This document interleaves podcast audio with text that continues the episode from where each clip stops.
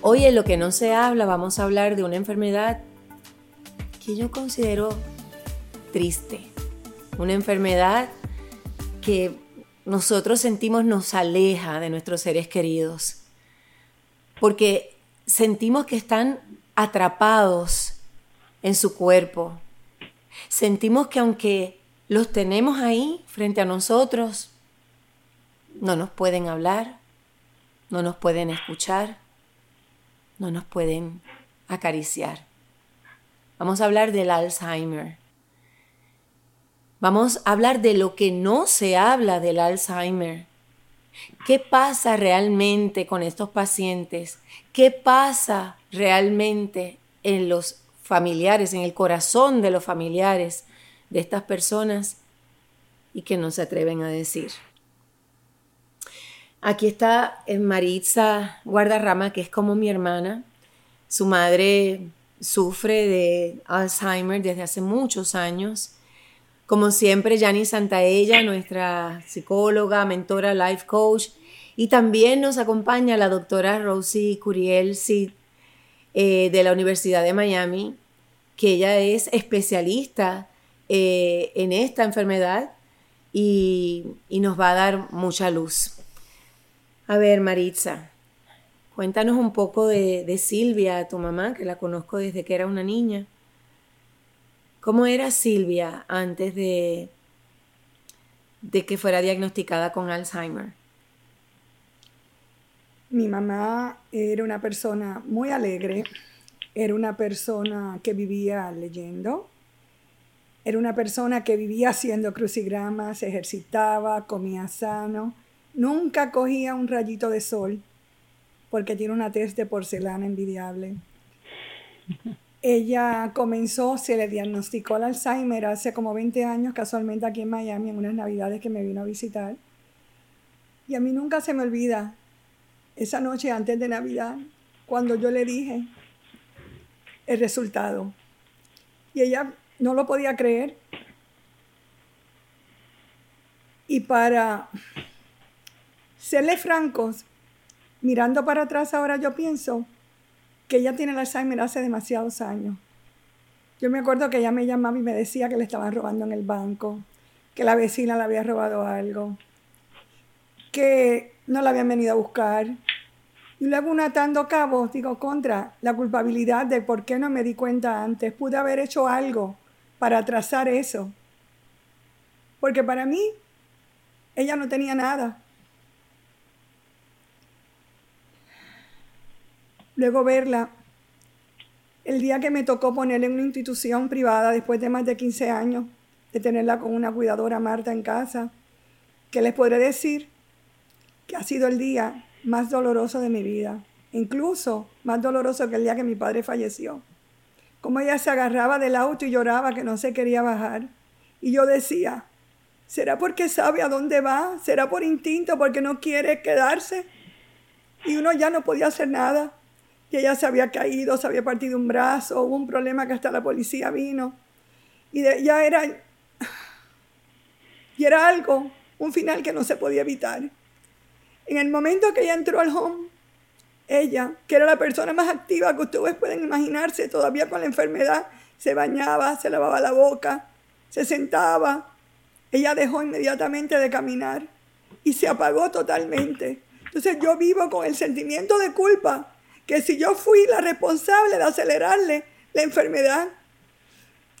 Hablo con su neurólogo, el doctor Acosta, allá en Puerto Rico, y me dice, no, eso es una etapa, pero mi corazón me dice que por yo ponerla en el home, le aceleré ese paso. Entonces tenerla ahí, sin expresión en sus ojitos, sin saber si me oye, sin ningún tipo de respuesta, es algo que no les puedo mentir. Es algo que no me deja vivir tranquila. Porque pongan una balanza, hice bien o no hice bien. Entonces podrán entender que este tema ni es fácil para mí y mucho menos expresarlo con ustedes. Bueno, yo quiero decirte una cosa, Maritza.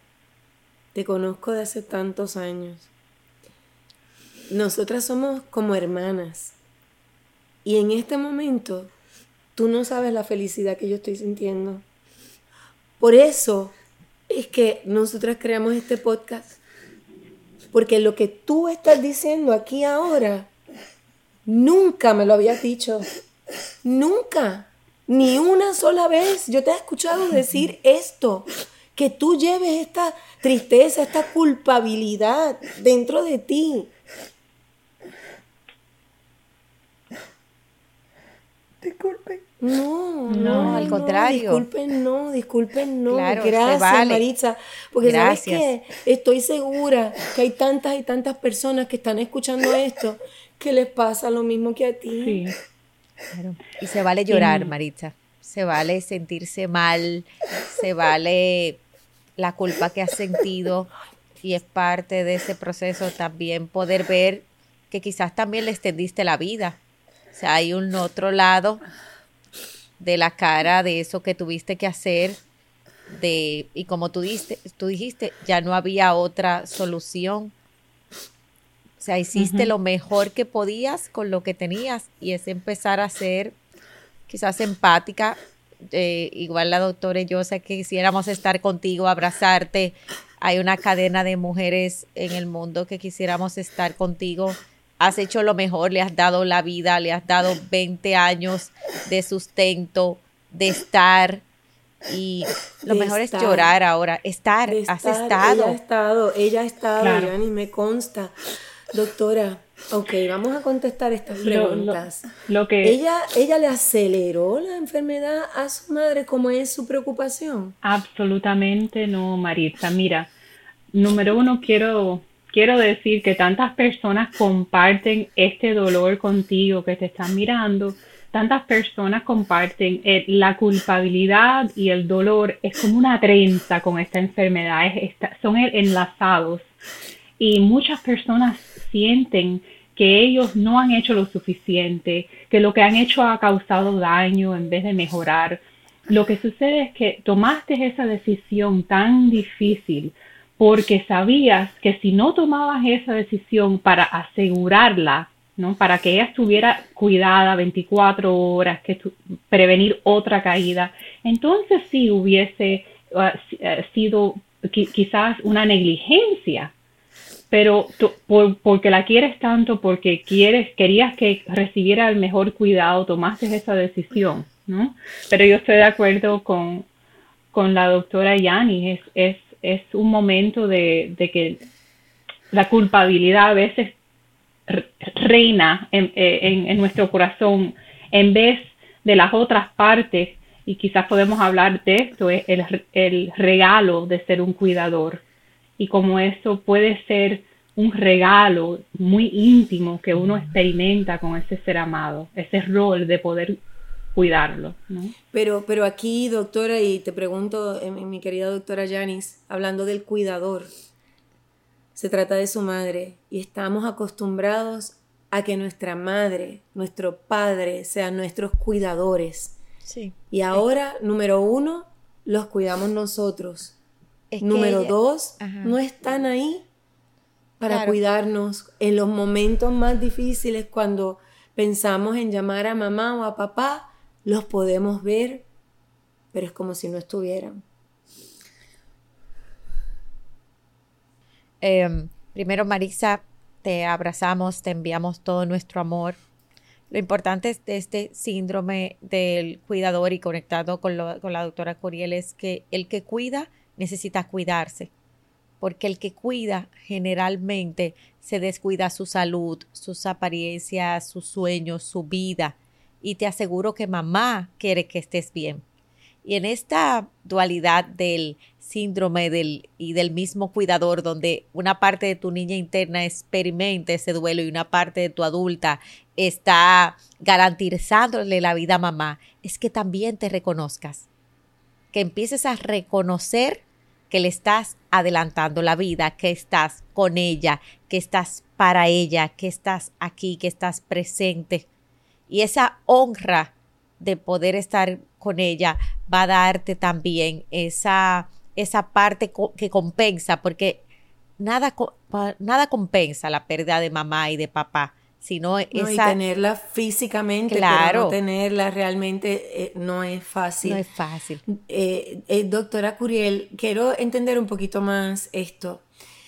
siempre los médicos dicen, y yo sé que Maritza siente un poco esto porque me acuerdo cuando ella me decía que el médico le decía que no la moviera de donde ella vivía porque ellos necesitan tener, un paciente de Alzheimer necesita sentir la seguridad de que conoce, de que es un lugar que maneja.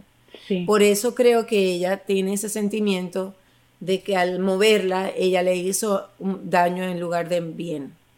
Sí, y es una recomendación definitivamente. Nosotros le decimos a las personas cuando hay diferentes etapas, obviamente etapas muy leves, más moderadas y etapas más severas en las etapas moderadas, cuando una persona quizás pueda viajar, a veces los pacientes me dicen, el cuidador, la esposa, los hijos, quisiéramos ir en un crucero y queremos llevar a papá, pero usted lo recomienda y muchas veces yo digo que no, porque en el crucero, aunque es bonito, se desorienta y eso puede causar eh, problemas en el comportamiento, un estado de ansiedad, etcétera. Entonces, una persona, por lo general, no se debe de mover de, ambiente, de ambiente, de casa, si no es necesario. Cuando uno ve que la persona se cae, que es el riesgo más grande que sucede, eh, que se caen, que no pueden eh, vivir solos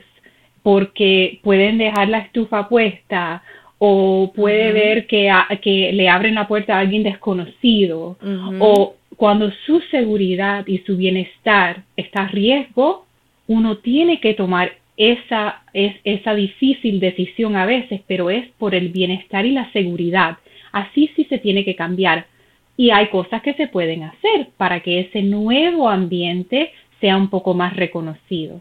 Si siempre tuvieron una foto de la familia en, el, en, en la habitación, ponerle esa misma foto, por ejemplo, mm. ciertas cositas que se pueden hacer, pero eh, eh, es cierto, se recomienda no hacerlo a no ser que sea necesario. Que en tu caso, Maritza, como te das cuenta y por los ejemplos que puso la doctora, era necesario. Tú sabes que era necesario. Pero entonces es cierto que ya en el momento que llega al home deja de caminar y todo porque estaba en otro ambiente. Y no, ahora totalmente encamada y lo que lleva en el home es un año.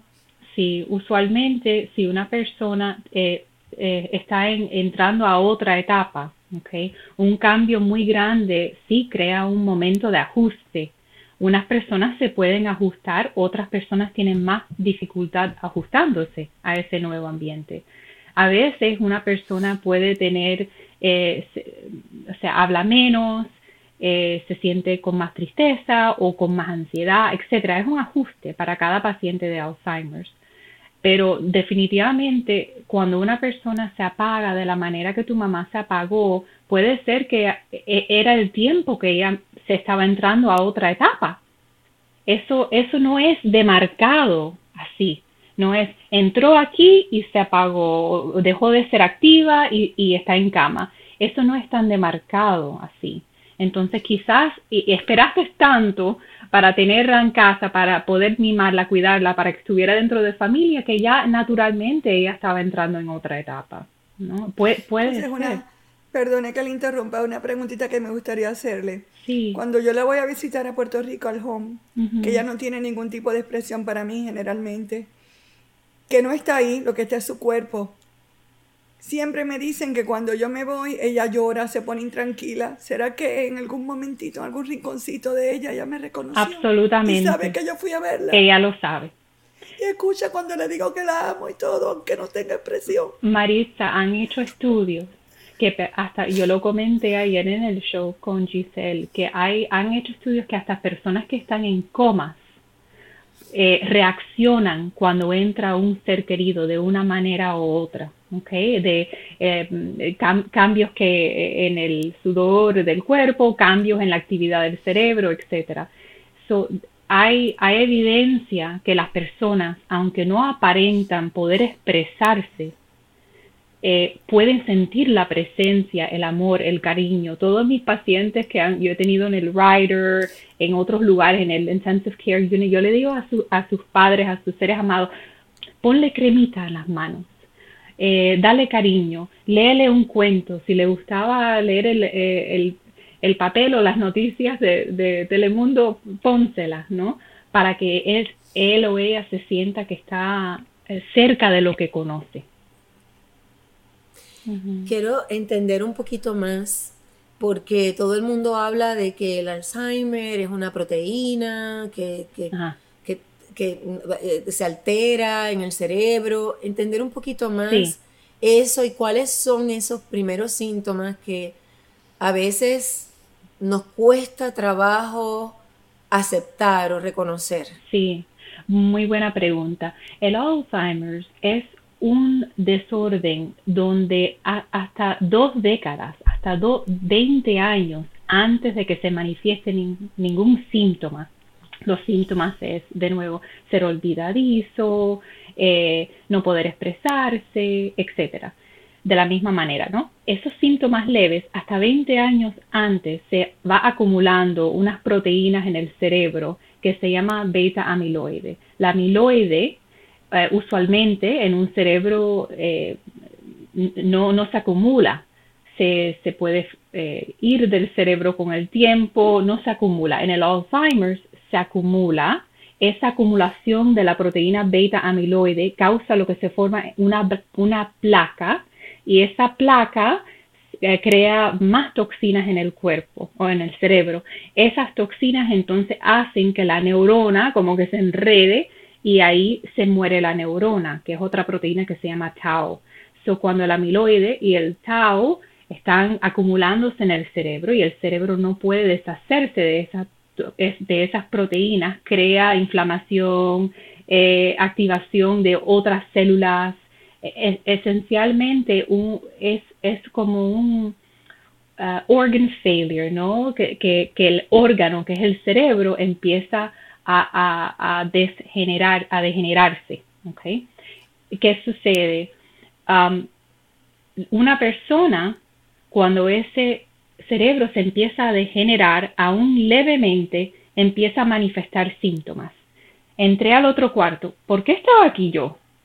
No me acuerdo eso no le puede pasar a cualquier persona porque nosotros todos pensamos, eh, pero espérate, eh, pongo el cepillo eh, a veces que te estás peinando, sí, Janice o no. Uno está pensando en mil cosas y lo dejas en la nevera. espérate, y el celular donde lo tenía lo tengo en la mano. O sea, pero yo creo que... Eso es la falta de atención o el despiste a veces, como dicen, ¿no? La falta de atención.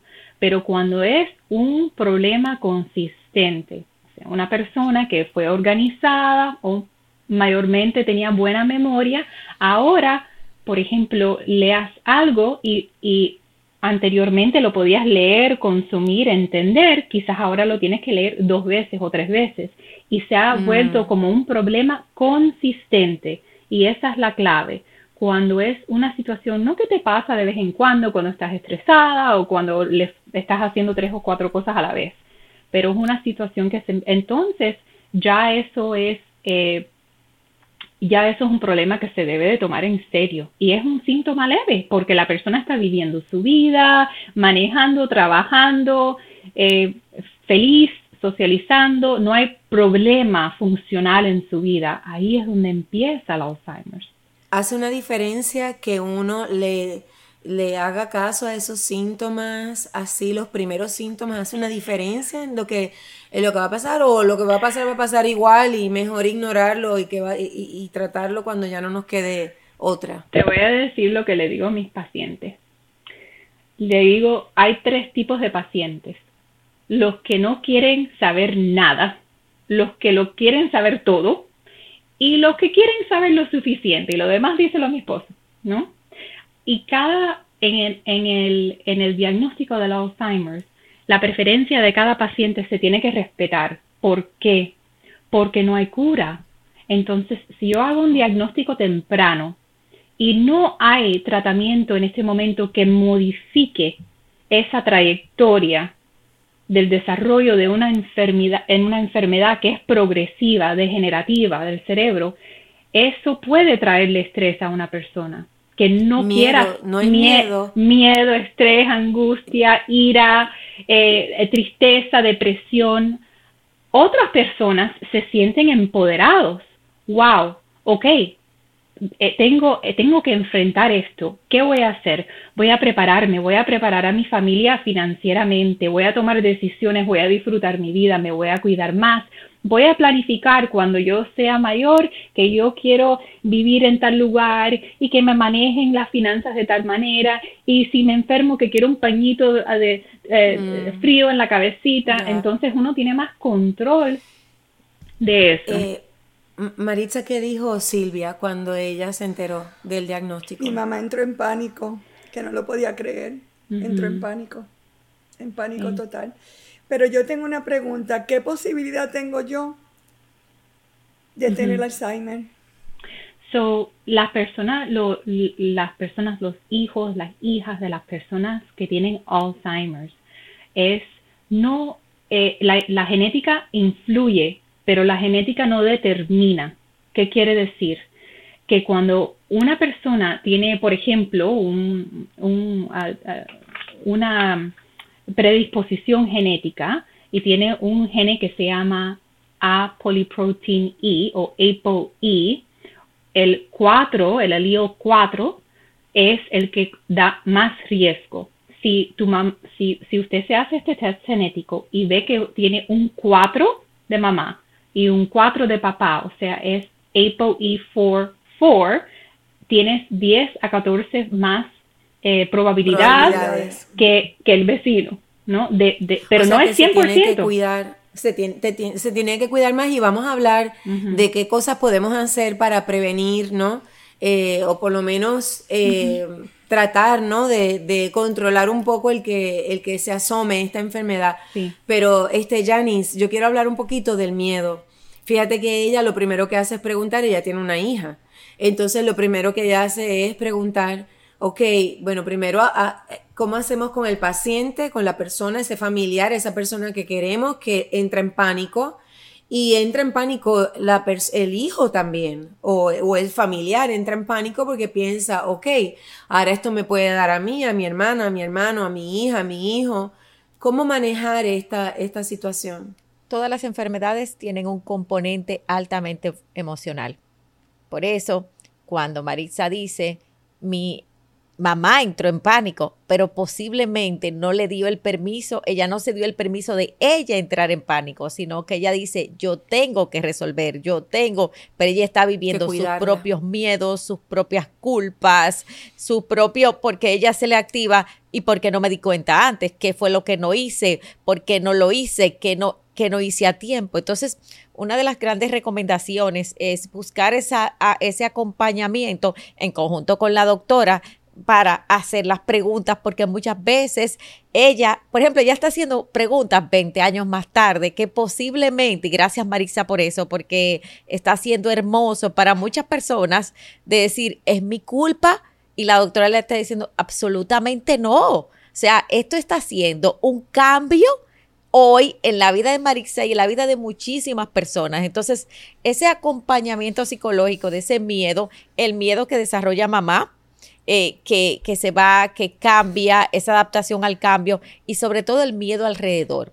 ¿Qué pasa en el Alzheimer? Que es un duelo de una mamá que veo, pero ya no puedo conectar emocionalmente igual.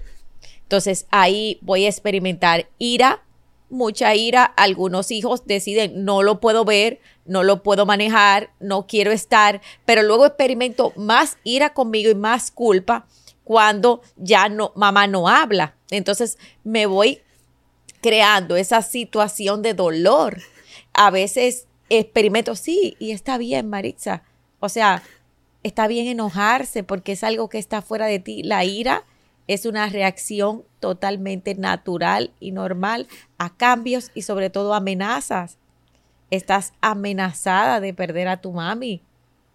Es algo muy duro para ti experimentamos culpa y la doctora y yo lo hablábamos ahorita de que ella decía, y ahorita quiero que ella también se refiera a eso, que todos los pacientes y todas las personas alrededor. Entonces ella ahora tiene el miedo de ella estar mal, de su hija. Otro de los grandes temas es el insomnio, la ansiedad, porque es que suena el teléfono y tú piensas que va a pasar algo. Muchas veces llegan a la depresión, por eso es tan importante buscar esa ayuda, buscarle ayuda también al paciente en o sea, en concomitante con el doctor, porque el doctor y la doctora le está diciendo, hay, fase, hay fases que hay que respetar de la enfermedad. Y sobre todo, cómo tú vives la enfermedad, Marisa, porque es una enfermedad de no cura y es empezar a darle a mamá, así como le das, yo te amo, yo te honro, esa flor, esa, ella, ella va a estar ahí para ti. Cuando tú le das eso y te das a ti, entonces vas a crear esa honra. El duelo es una honra. Y mi recomendación para ti es que vayas todas las veces que sientas de tu corazón, que te des esa, esa palmadita a ti hoy y digas, hice lo mejor, porque sabes que cuando ya la seguridad física está envuelta, ya no hay nada que hacer. Has hecho lo mejor, has sido una buena hija y es normal y que te des el permiso de llorar y sentir porque eso es muy sanador cuando, cuando te expresas y llévale buenas noticias a mamá. La próxima vez, siéntate, cuéntale cómo vas, qué hiciste, cuéntale, hice un podcast, o sea, eso. Siempre lo hago. Exacto, y, y, que salgas de ahí con, con, esa sensación de lo que estás dando. Me encanta, sí.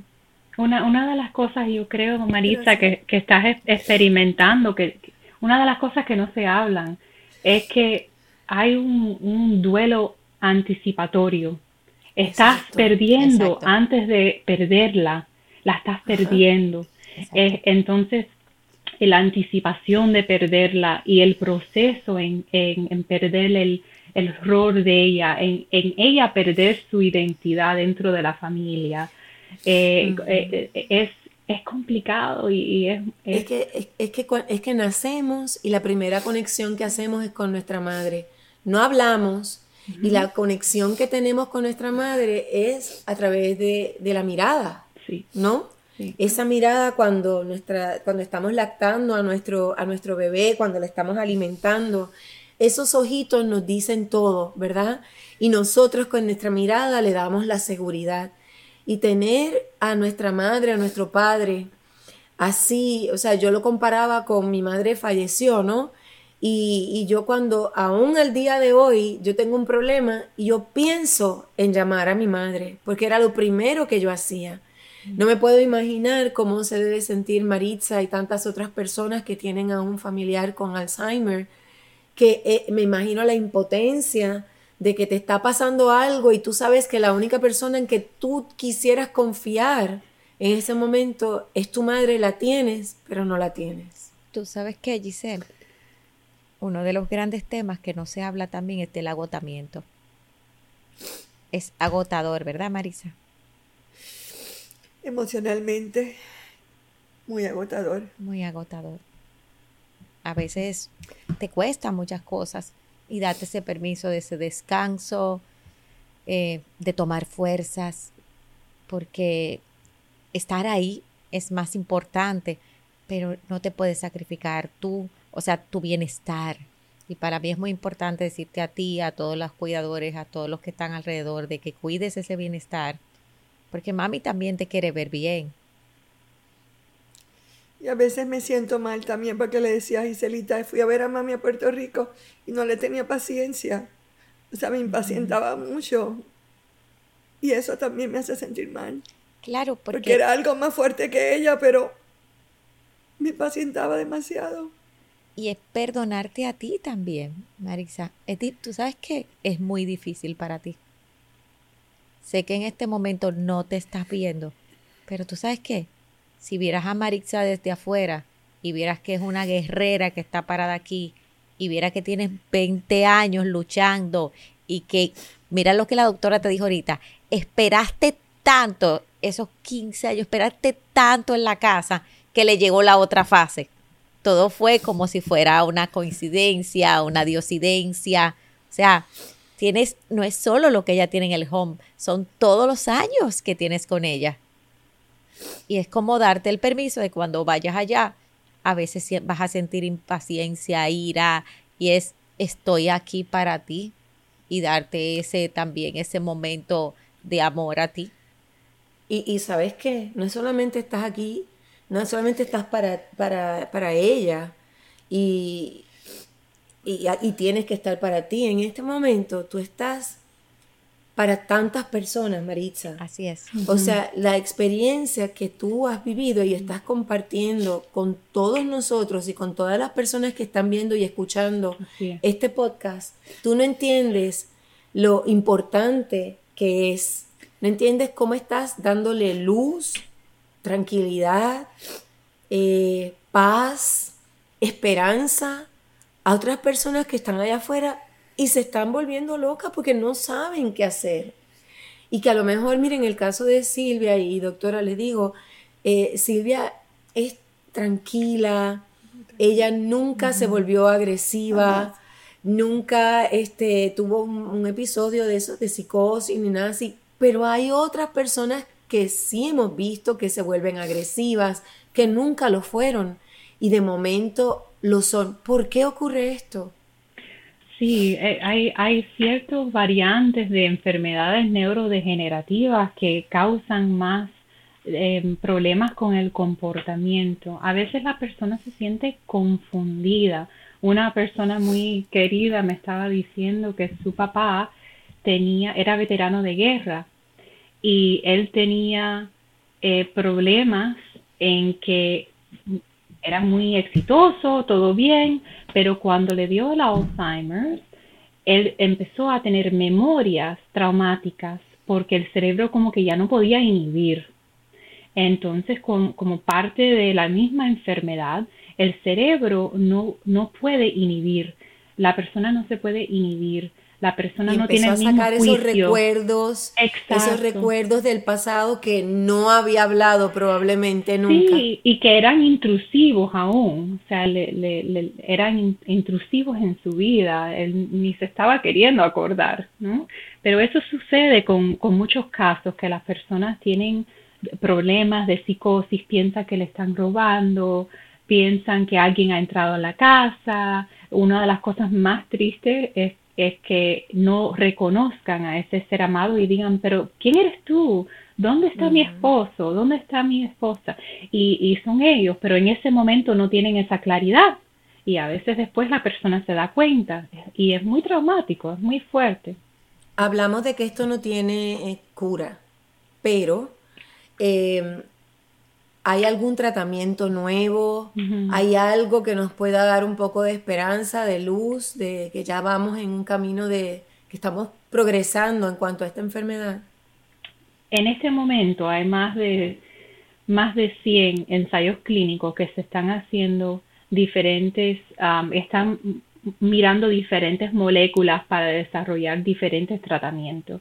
Y hay dos medicamentos, uno eh, que se eh, tuvo aprobación de la FDA eh, el año pasado, uno hace un par de semanas, eh, pero no vienen sin riesgos, no están disponibles para personas que, como no lo cubre hasta el día de hoy, que yo sepa, el Medicare, por ejemplo, entonces una persona tiene que pagar privadamente. Y en sí, estos dos medicamentos han enseñado que cambian muy poco el, cuadro clínico de la persona. No, ah. no necesariamente, solo lo que hacen es que en los cerebros reduce la acumulación de la beta amiloide y eso, ok, es, un empezar, pero... Lo retrasa un poco. Pero no, no, no lo remueve del todo y la persona no empieza a funcionar de una forma mejor medible. ¿No? ¿Y la alimentación? Pues la alimentación, yo, una de las cosas que siempre le digo a mis pacientes, hay que hacer ejercicio y hay que alimentarse apropiadamente. Los dos, esos dos, hay muchísimo eh, investigación que enseña que es muy importante. Una de las cosas es muy importante es la nutrición, no solamente porque tienes vitaminas, minerales, y hay, hay formas de, de, de hay ciertos déficits cognitivos que suceden porque hay falta de vitamina, por ejemplo. Y cuando una persona se toma esas vitaminas, puede ser que recobre. Uno siente que mejora. Mejora, pero el Alzheimer's no es falta de vitamina. El Alzheimer's, de nuevo, es un desorden del cerebro neurodegenerativo y progresivo. Pero con una alimentación a lo mejor sin azúcares es lo que la gente menciona, ¿no? Carbohidratos. Los carbohidratos y los azúcares. Las azúcares y los carbohidratos, yo siempre digo todo en moderación, todo en moderación, pero hay cierto, hay ciertas investigaciones que dicen, ok, si bajas las azúcares y bajas los, los carbohidratos, eso reduce el nivel de riesgo de la diabetes, de los problemas cardiovasculares, de los problemas que vayan a afectar la, de la obesidad, de la inflamación, de tantas cosas que en sí afectan el, el, fluido del cuerpo, de la sangre del cuerpo al cerebro. Es muy importante porque hay que mantener el cerebro saludable. Entonces, en estos momentos, lo mejor que podemos hacer, porque no tenemos manera de, de, de prevenir lo del todo, no hay cura, lo que tenemos que hacer es enfocarnos en que nuestro cerebro sea saludable. Saludable. Doctora, yo tengo una, una pregunta ahí. Por ejemplo, y muchas mujeres nos escuchan, miles y miles de personas. ¿Cuáles son esos, esos síntomas o esas conductas que es importante yo irme a hacer un estudio o yo llevar a mi mamá o yo llevar a mi papá eh, para en este momento ir a hacerle un test, ¿Cuáles serían esos, eh, esas situaciones, esas conductas? Primero uno tiene que evaluar la edad. La edad es el, el, factor de riesgo más alto que hay. Mientras más avanzamos en edad, y, y, bueno, gracias a Dios estamos viviendo más, más años, etcétera. Hay muchos más ancianos que, que nunca en la historia de la humanidad. O sea, este país va a tener más ancianos que niños en el año 2030 se estima. Eso nunca lo hemos enfrentado como humanidad, de tener más ancianos que niños. ¿no? Es algo maravilloso, pero hay que prepararse para poder lidiar con los desórdenes que vienen con los ancianos, los, los desórdenes médicos y en este caso el Alzheimer's.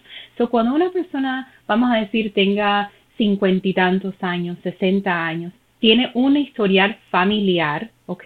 Ya estamos hablando de eh, entrando a una edad de, de riesgo preclínico, no de demencia ni de deterioro cognitivo leve, un riesgo preclínico donde quizás esas proteínas se están acumulando en el cerebro, que quizás la persona eh, no, no, esté durmiendo bien, quizás haya obesidad, eh, quizás eh, sienta que ya no maneja las cosas de la misma manera, no puede hacer las cosas tan rápidas. Antes hacía tres o cuatro cosas a la vez y ahora tiene que ser uno y se toma más tiempo.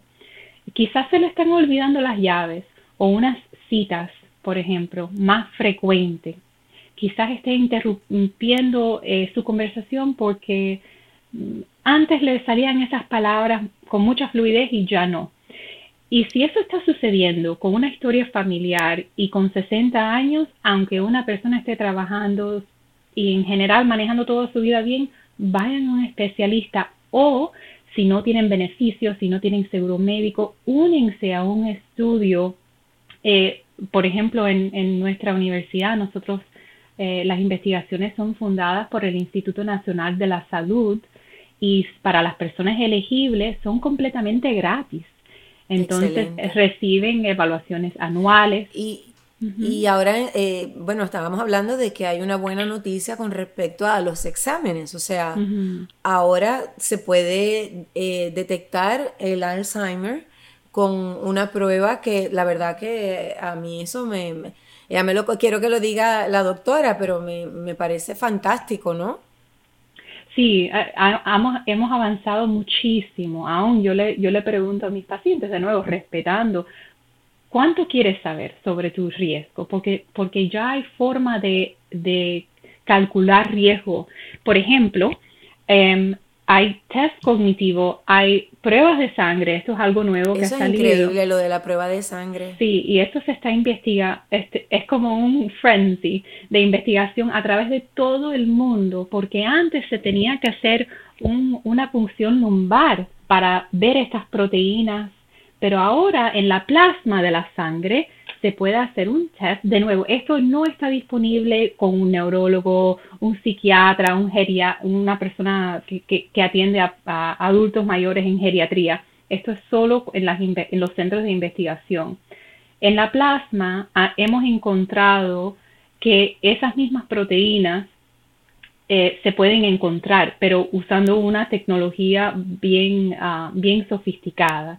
So, por ejemplo, el plasma, eh, eh, lo que se llama, no sé decir en español, pero phosphorylated tau es un tipo de proteína que se puede detectar y dependiendo de ese elemento de ese tau, uno puede decir, wow, este, esto está elevado, esta persona quizás tenga riesgo y tiene historia familiar y tenga la EPOI y el test cognitivo y se puede visualizar en, en una neuroimagen. Entonces ya se va formando el cuadro del diagnóstico. O sea que estamos avanzando, estamos avanzando y eso es importante. Doctora, una pregunta, em, ¿usted está en las redes sociales? Yo eh, Instagram. estoy en Instagram personalmente, pero estaba pensando en hacer como una, una página Pero las personas pueden seguirla, la pueden seguir. Eh, ¿Quieres compartir esa, Gracias. esa ¿Cuál, ¿Cuál sería? Pues eh, en este momento la que me encantaría que sigan es el, que es, tratando el tema es el One Florida ADRC o el One Florida Alzheimer's Disease Research Center, el Centro de Investigación del Alzheimer. Eh, y ahí pueden encontrar toda la información. Sí, por Facebook. Por Facebook, ok. ahora voy a, tomar esto para poner esa información para que la puedan tener. Este, gracias, doctora. Em, eh, Maritza, ¿te quedó alguna pregunta? Yo sé que esto podemos estar hablando, eh, pero creo que es un buen principio. Creo que hemos hablado de cosas que no se hablan definitivamente. Y creo que esto, eh, quiero que me digas si te sientes con un poco... me siento bastante relief, me siento con un poquito de paz y me siento bastante tranquila. So, gracias a ambas.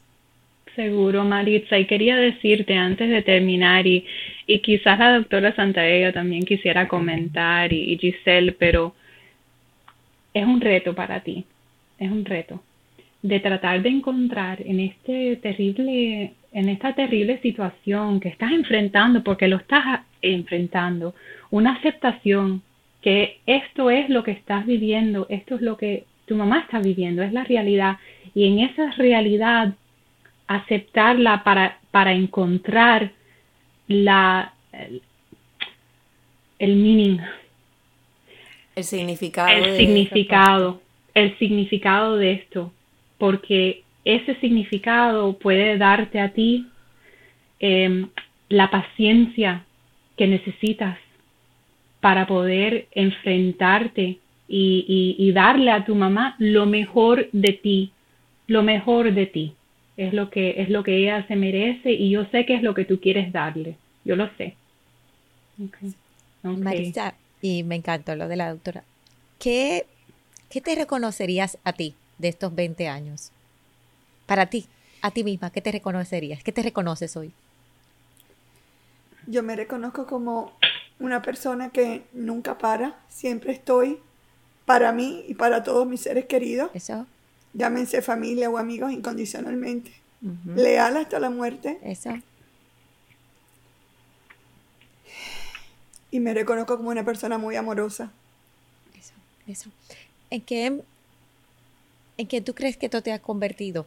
Porque ese propósito, o sea, ¿cuál ha sido la intención positiva que te ha hecho crecer, avanzar este proceso de mamá? ¿En qué te ha convertido? Me ha convertido irónicamente, en una persona más fuerte. Y me ha convertido en una persona que ha tenido, o sí o sí, que aceptar las cosas que le ha dado la vida, aunque no me gusten. Que te diste cuenta que no podemos controlarlo todo. Porque como me conoce ella, yo siempre he controlado todo. Eso. Y he tenido que aceptar que no estoy en control. Entonces eso es un gran regalo. Y uniéndome a lo que le decía la doctora, es como encontrar los regalos, los milagros. Y uno de los grandes milagros también es que todavía puedes ir a darle ese beso y que aproveches esos besos. Sé que es muy difícil y nuestro trabajo aquí es darte un poquito de esperanza herramientas eh, dentro de esta situación, pero estoy segura que lo vas a poder hacer. Estoy segura que a partir de ahora tu vida puede ser diferente de todas las vidas que estás cambiando, incluyendo la vida de nosotros, la vida mía misma. Me haces mucha conciencia. Gracias, Marixa. Te honro. Y por mujeres como tú estamos paradas aquí. O sea, gracias. Así mismo es. Gracias. Sí, gracias, de verdad. Gracias, doctora. Em, gracias, Maritza. Y ya, eh, Janice y, y, yo abrazamos a cada una de las personas que nos están escuchando y viendo en este momento y agradecemos el hecho de que, pues, de que podamos compartir esta conversación y podamos hablar de algo que a veces nos duele tanto que no lo queremos expresar. Em, así que les invito para que compartan este podcast, eh, que ustedes saben que lo pueden escuchar en cualquiera de las plataformas en la que sea su favorita y que compartan también el video en YouTube, que ustedes lo van a ver ahí, lo que no se habla. Eh, compártanlo con sus amigos, con sus familiares, con eh, mírenlo, escúchenlo una y otra vez para que cada vez esta enfermedad, en lugar de ser un monstruo en nuestra vida, sea simplemente algo que, como ya hablamos, algo que nos presenta la vida, que sabemos que no lo podemos controlar, pero que sí podemos aprender a vivir con él. Amén. Porque tenemos que aprender a hacerlo. Janice, gracias Rosy. Gracias. Eh, nos pueden seguir y nos pueden escribir a nuestras redes sociales, arroba Giselle Blondet. Y mi querida Janice. ella. Me gustaría que cerraras con esas palabras tan especiales que, que tú siempre usas y, yo creo que, y bueno, y ahí nos vemos en la próxima. Que hoy se abren milagros. Eh, gracias por este podcast, Giselle. Yo no tengo palabras para decirte lo que esto significa para mí, para nosotros, para la comunidad. Y hoy, como yo digo, vienen milagros, milagros de una mujer que se para en el dolor y que se para por otras mujeres. Y del dolor sacamos mucho amor, mucha fortaleza y eso es lo que viene para nosotras y otras generaciones. Así que le mando también muchos besos a tu mamá, a la doctora que hace un trabajo maravilloso. Espectacular. Wow. Y de verdad que a cada mujer que hoy sufre, cuando tocamos fondo, es porque lo que viene es muy grande. Hay un propósito mayor. Hay un propósito mayor. Gracias a, a, todas, de verdad que sí. Aquí vamos a dejar la información para que puedan comunicarse con la doctora Rosy Curiel. Gracias, gracias, gracias. No me canso de decir gracias. Un fuerte abrazo.